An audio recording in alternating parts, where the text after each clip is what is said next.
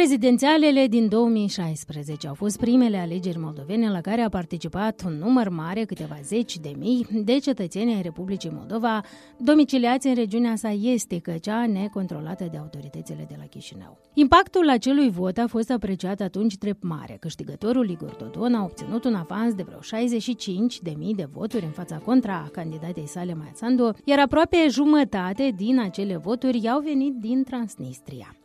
În 2020, când la sfârșit de iulie, președintele Igor Dodon l-a primit pe liderul transnistrian Vadim Krasnoselski la reședința prezidențială de la Condrița, numindu-l imprudent președinte, criticii au văzut în acea întrevedere o încercare a șefului statului de a pregăti o nouă participare organizată a legăturilor din stânga Nistrului la scrutinul actual, la care el însuși participă. Iar opoziția a operat chiar și cu suma de 2 milioane de euro, cât cât ar trebui să coste operațiunea. Nu este o cifră pe care mi-am imaginat-o, este o cifră care vine dintr-o sursă foarte credibilă. Dincolo de asta, nu cred că cineva pune la îndoială faptul că Igor Dodon pregătește cumpărarea votului din Transnistria. Asta este un lucru pe care el au încercat deja de două ori și acum se pregătește o fraudă. Declarație făcută de Maia Sandu, competitoare în actuala cursă, în iulie 2020. Pe 26 septembrie, cu 5 săptămâni înainte de scrutin, Comisia Electorală Centrală de la Chișinău a decis să deschidă pentru alegătorii din stânga Nistrului 42 de secții de votare, față de 38 în 2016 și 47 în 2019.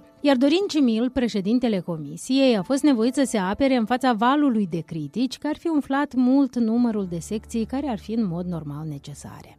De ce 42 de secții și nu mai, mai mult sau mai puține? Primul criteriu a fost uh, înregistrarea prealabilă a persoanelor care domiciliază în stânga Nistrului și acel număr de 187 de uh, înregistrări prealabile nu a fost un număr relevant ca să indice... Dorin Cimil, președintele CEC. Modul în care a funcționat în trecut ceea ce trebuie să fie o respectare a dreptului la vot a unor cetățeni pe care Chișinăul speră într-un final să îi îmbrățișeze, suprapus acum cu puterea unui virus care a pus în genunchi o țară întreagă, le-a făcut pe mai multe localități de pe malul drept al Nistrului să se opună să primească votanți dintr-o zonă despre care nu se știe cum luptă cu pandemia. Până la urmă, însă, toate aceste localități au cedat. Cum și de ce s-a întâmplat? Ne povestesc astăzi trei primari din localități cu secții pentru transnistrieni, unele din ele mai mult, altele mai puțin încolțite de virus. Trei primari așadar, de la care am încercat să înțelegem de ce atâta insistență din partea statului pe o temă care a creat anterior doar probleme, dar și de ce atâta îndrăjire din partea localnicilor de a se opune voinței statului. Mai testăm astăzi din discuția cu primarii dacă Republica Moldova se îndreaptă din nou spre un vot neonest în cele 42 de secții de votare. Iar pe unii dintre edili îi vom întreba și cât de mare este riscul ca votul din 1 noiembrie să transforme o țară întreagă într-un imens focar de infecție.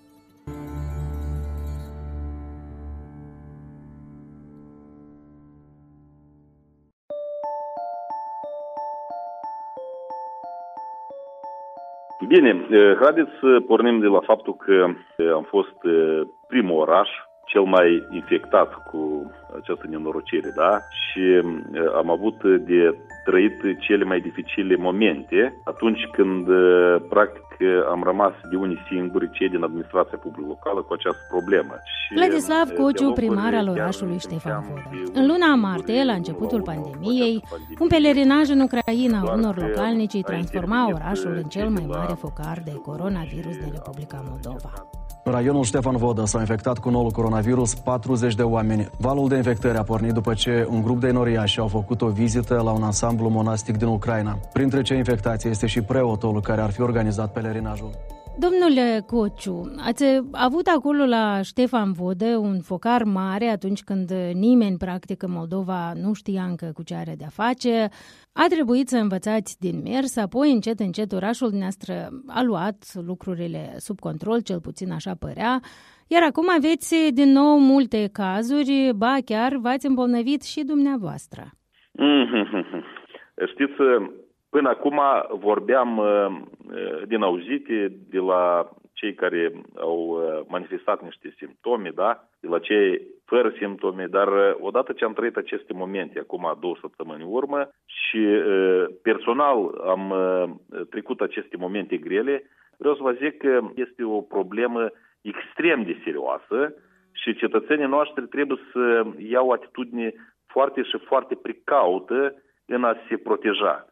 Fiindcă și zilele acestea cineva prin telefon vrea să mă convingă că nu este o problemă serioasă, este doar o, așa, o gripă care trece. Dar nu, oameni buni, este o problemă serioasă. Câteva zile în urmă eram uh, sub codul portocaliu, acum suntem deja codul roșu. Da? Asta înseamnă că uh, suntem în continuă creștere ca infectare.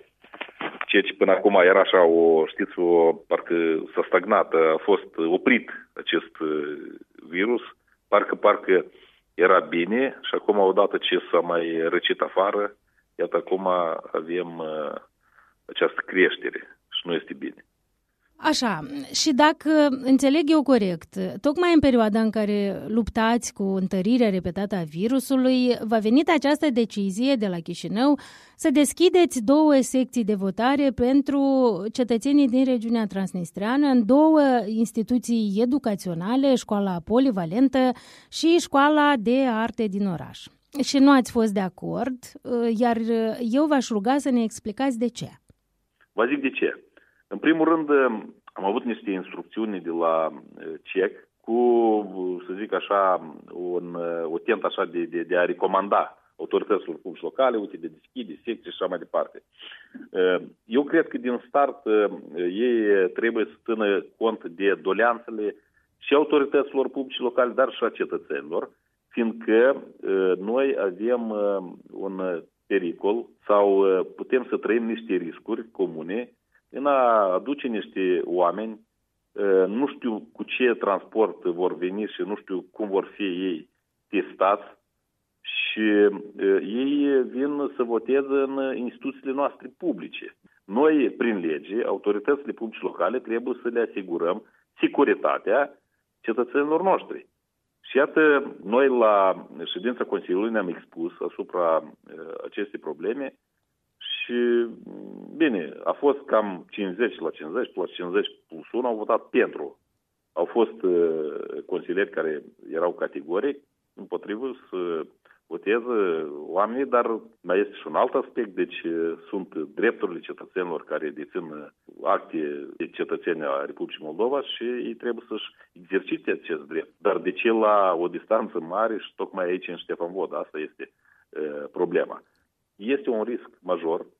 Ne temem de COVID-19 și ne temem de oamenii noștri. Fiindcă ei, până la urmă, și-au îndeplinit acest uh, drept, da, de vot, au plecat, dar uh, după sunt și niște consecințe și nu știm care vor fi ele. Și ele sunt uh, direct reflectate pe sănătatea cetățenilor noștri. Noi nu știm cine așteaptă după ce se va trece această, aceste alegeri, da, se vor trece aici. Până acum, la alte scrutine, au funcționat eh, secțiile astea pentru regiunea transnistreană? Da, a funcționat și pot să vă zic că, fiind eh, locuitoarea unui bloc care se află vis-a-vis de școala polivalentă, acolo unde era secția de votare, chiar eh, am avut fericită ocazie și am filmat deci tot ce se petrecea, că veneau circa 15 autocare mari, era stimulat tot treaba asta, material, cred că se spunea în autobuz, în autocar pentru cine se boteză, iată lucrul ăsta ne pune în gardă. Doamne ferește, după uh, acest scrutin uh, se pornește și spre asta mergem, un val uh, mai mare decât a fost și cu un uh, virus mult mai dur, așa cum spun medicii, da? Păi cine să răspundă? Cecul? Ori răspund cei care uh, trăiesc aici în acest oraș fiindcă este până la urmă securitatea orășenilor noștri. Ei ne-au ales ca noi să, să le oferim inclusiv și să-i protejăm, da? să le oferim o siguranță pentru ziua de mâine. Oamenii de la neastră din localitate, cei care sunt împotrivă, cum își argumentează? Am văzut mai mult trei argumente invocate. Pandemia, faptul că, iată, Regiunea Transnistreană a impus pe, la rândul ei un fel de restricții pentru circulație, iar noi acum hai să-i primim pe toți.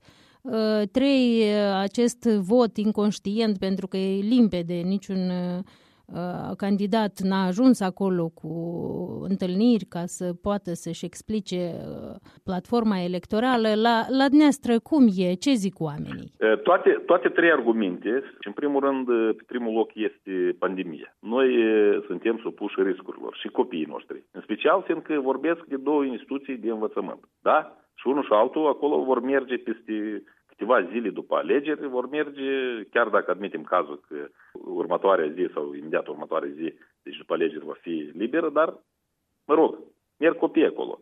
Plus, oamenii se revoltă cam de ce ar trebui cineva din Transnistria să ne rezolve viitorul copiilor noștri. Iată, oamenii, deci foarte direct uh, întreabă acest lucru. Și plus la aceasta, și a treilea argument, undeva uh, noi trebuie să înțelegem pe cetățenii care dețin actele, uh, sunt în regulă și dețin cetățenia noastră a Republicii Moldova, dar atunci să se le ofere condiții acolo, la ei, să voteze, lăsați să deschidă secții, dar atunci vreau să vă întreb exact ca același candidat, da? Cum poate să meargă el acolo să-și prezinte programul, cum poate să întâlnească cu cetățenii, ca să prevede codul electoral, să-și aducă argumentele, de ce eu sunt mai bun, celălalt nu. Păi dacă el nu a discutat acolo cu ei, nici nu are acces acolo, atunci sunt niște lucruri foarte, foarte strane. Dar, dar cetățenii mă rog, ziceți că sunt împotrivă, dar da. totuși decizia finală e că veți deschide. Păi asta este, da. De ce? S-a votat așa în Consiliu sau cum? De ce culoare politică aveți în Consiliu, uh, dacă nu-i secret? Păi eu sunt independent, ca să înțelegeți, și avem cam platforma, da, așa, șapte consilieri și nouă avem de la socialiști, unul de la democrați și asta este. Deci majoritatea a fost totuși favorabilă deciziei. Cam 8 au votat pentru, da.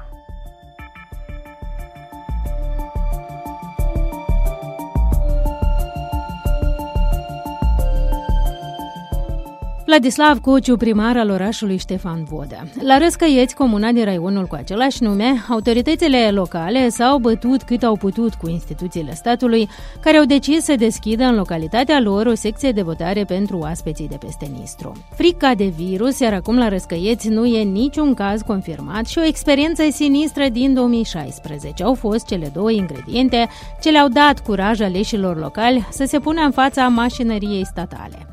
Până la un punct însă, iar care a fost acela, ne-a povestit edilul localității Ludmila Zagoreț.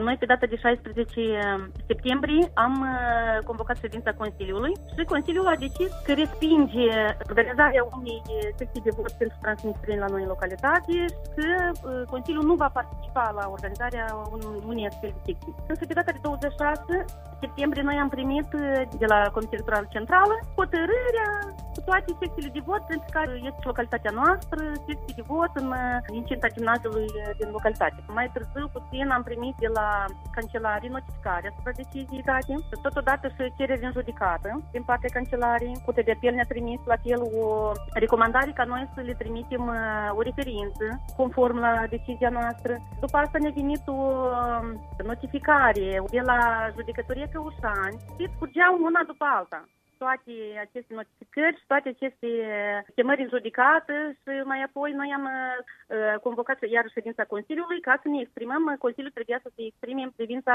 notificării de la cancelare.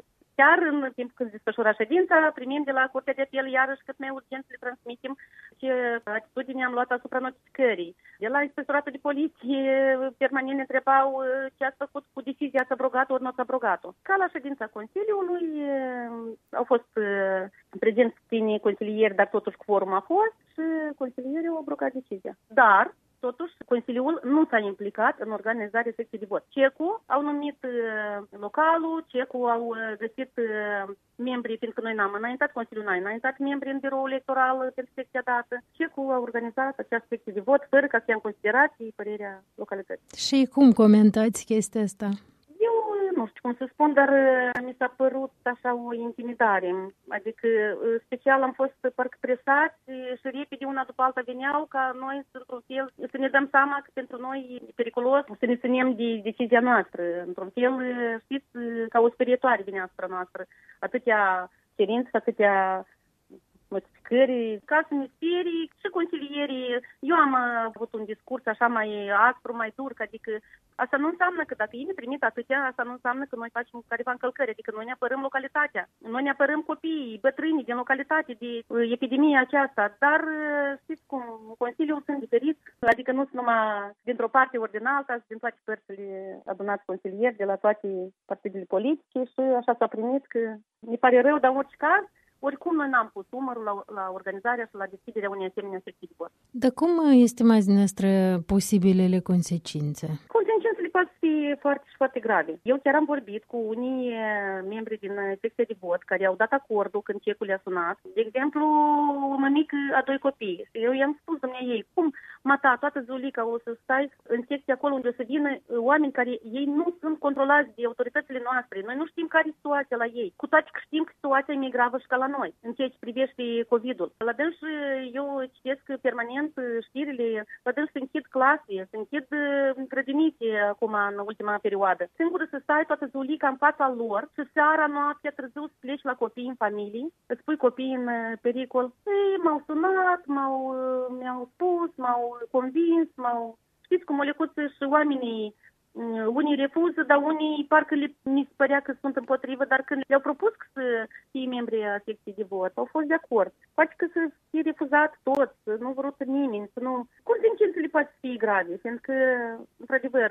o să vină niște oameni care noi nu, nu știm ce cu ei. Și cât de mult nu ne-ar apăra dezinfectanții, că de la ce ne-au spus, că noi o să vă dăm foarte multe materiale dintre acestea și o să faceți dezinfecție după fiecare, o să stropiți, o să faceți ordine, o să... Oricum, asta e garanție nu. Nu suntem asigurați că în localitate nu poate fi după asta vreo explozie chiar de boală. Anterior ați mai avut secții de votare de asta pentru transnistreni sau acum, prima dată? A fost secție de vot în 2016 împreună cu localitatea, adică și secții de vot, i-au votat împreună cu noi. Și atunci a fost un dezastru în sat, fiindcă ei vineau uh, cu autobuse organizate în mod organizat, vineau foarte mulți odată, au înăbușit în secția de vot pe localnici, adică mulți, era o, o strășnicie, să vă spun, că atunci chiar cineva a chemat televiziunea. Dar când minte, a fost un dezastru. Localnicii chiar așa erau niște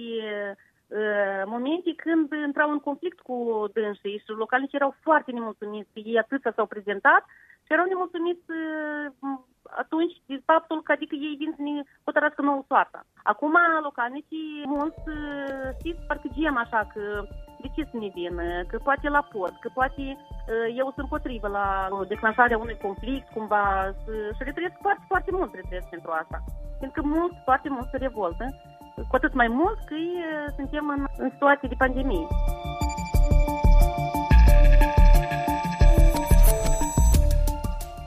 Ludmila Zagoreț, edilul comunei Răscăieți. Cel mai sincer alegător. Un reportaj cu acest titlu, realizat de Eugenia Crețu, jurnalista postului nostru de radio la una din secțiile de votare pentru cetățenii regiunii transnistriene, ne-a dus sute de mii de vizualizări în timpul scrutinului parlamentar de anul trecut. Iată despre ce anume era vorba.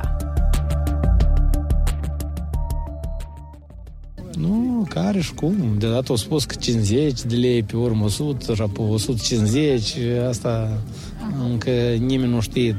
Încă n-ați văzut banul. N-am văzut nici, încă n-am ajuns să votăm, nu că să mai vedem banul. De asta lumea asta așa tare vrea să voteze? Наверное, de așa s-o grămădit, eu cred că așa de mulți. Că dacă n-aș spus că noi o copeică, nimeni nu s-aș izgheta așa de repede să vină. Simeon Tatarov, primarul de la Rezina, orașul care anul acesta va trebui să găzduiască patru astfel de secții, știe nu din auzite sau reportaje de televiziune despre astfel de realități. Și el și consilierii orașului au luptat cât au putut ca să împiedice un tăvăluc deja pornit peste ei. Ce n-a putut impune cu un consiliu nesocialist, statul a reușit să obțină prin alți aleși deja de la Raion. Vă invit să-l cunoașteți pe Simeon Tatarov, edilul de la Rezina. Cecul insist să mai deschide trei secții de votare pentru Transnistria în condiții de COVID. Și atunci nu știu cum va fi. Trei sau patru? În total patru vor fi. Una care a fost deschis cu acceptul Consiliului Rășănesc și trei suplimentar fără să consulte Consiliul și ia în, în calcul opinia Consiliului Rășănesc. Dar cum merg pregătirile pentru astea trei suplimentare? Că înțeleg că există decizia Consiliului Orășenesc, fermă că nu.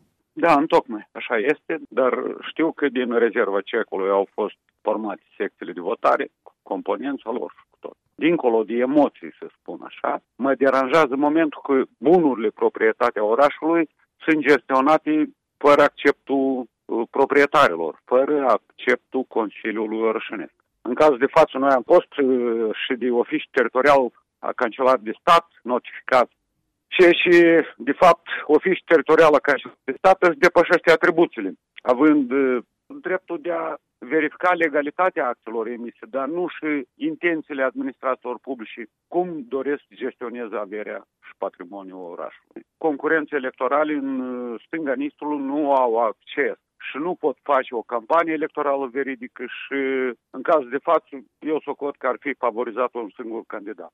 Asta eu o spun ca cetățean și chiar și ca primar, reieșind din experiența anilor precedenți. Dar înțeleg că nu din motivul ăsta mai tare, dar din cauza pandemiei cumva v-ați opus sau există mai multe motive? Cum? Păi, dacă să o luăm din cauza pandemiei, doctorii, avem peste 24 de cadre medicale care locuiesc în orașul Râbnița, dar lucrează în Spitalul Renal Rezina și în Centrul Medicilor de Familie Rezina și nu li s-a permis să vină tot răstimpul ăsta, făcând trimiteri la aceeași pandemie. Iar pentru 1 noiembrie, gata, deschid porțile, poftim, veniți, aveți dreptul și tot așa mai departe. Localnicii, ce zic? Localnicii zic rău.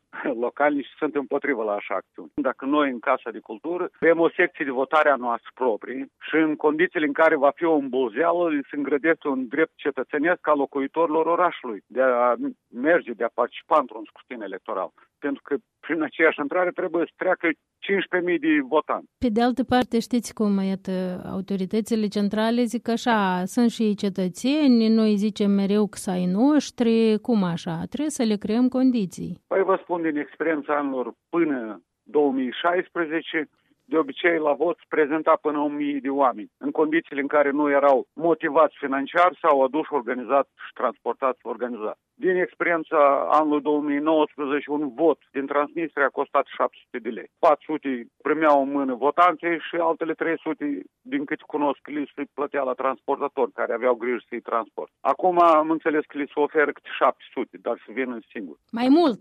Da, adică li se compensează inclusiv și cheltuieli de transport. Probabil în legătură cu decizia aceea a cecului ca în ziua scrutinului să nu se... fie inter... aduși transportați organizat. Li s-a promis câte 700. Dar dumneavoastră credeți atât că va putea fi eu, eu nu cred. Eu știu cum a fost. Noi suntem orașul Rezina și orașul Râbnița, suntem ca o localitate, am acționat, am activat, am trăit până în 1990. Și având neamuri, având prieteni, având cunoscuți, eu personal am, mi-am început uh, munca la o uzină metalurgică de Râmniță, adică am foarte mulți cunoscuți și eu cunosc ce se vorbește în Râmniță și noi comunicăm. Da, decizia asta a cecului că să fie interzis uh, transportarea, dumneavoastră credeți că la modul practic uh, poliția ar trebui să o implementeze? Da, credeți? bine, teritoriul Republicii Moldova, în cazul când poliția își va îndeplini atribuțiile, nu nicio problemă. O deplasare de la podul la Nistru, ori de la punctul de control din Râmnița până la Rezina, pe jos, până în centrul orașului, 15-20 de minute. Pe jos, o plimbare. Deci vor veni, nu... Important este să fie motivația financiară. Dar ziceați că până în 2016 veneau 1000, dar la astea două scrutine în 16-19 câți au venit? Uh, au început să nu le ajungă buletinii de vot la secțiile de votare. 3000 la o secție de votare le se dă 3.000 de buletine de vot. Și în condițiile în care nu le ajung buletine de vot, câți vin? Normal că mai mult.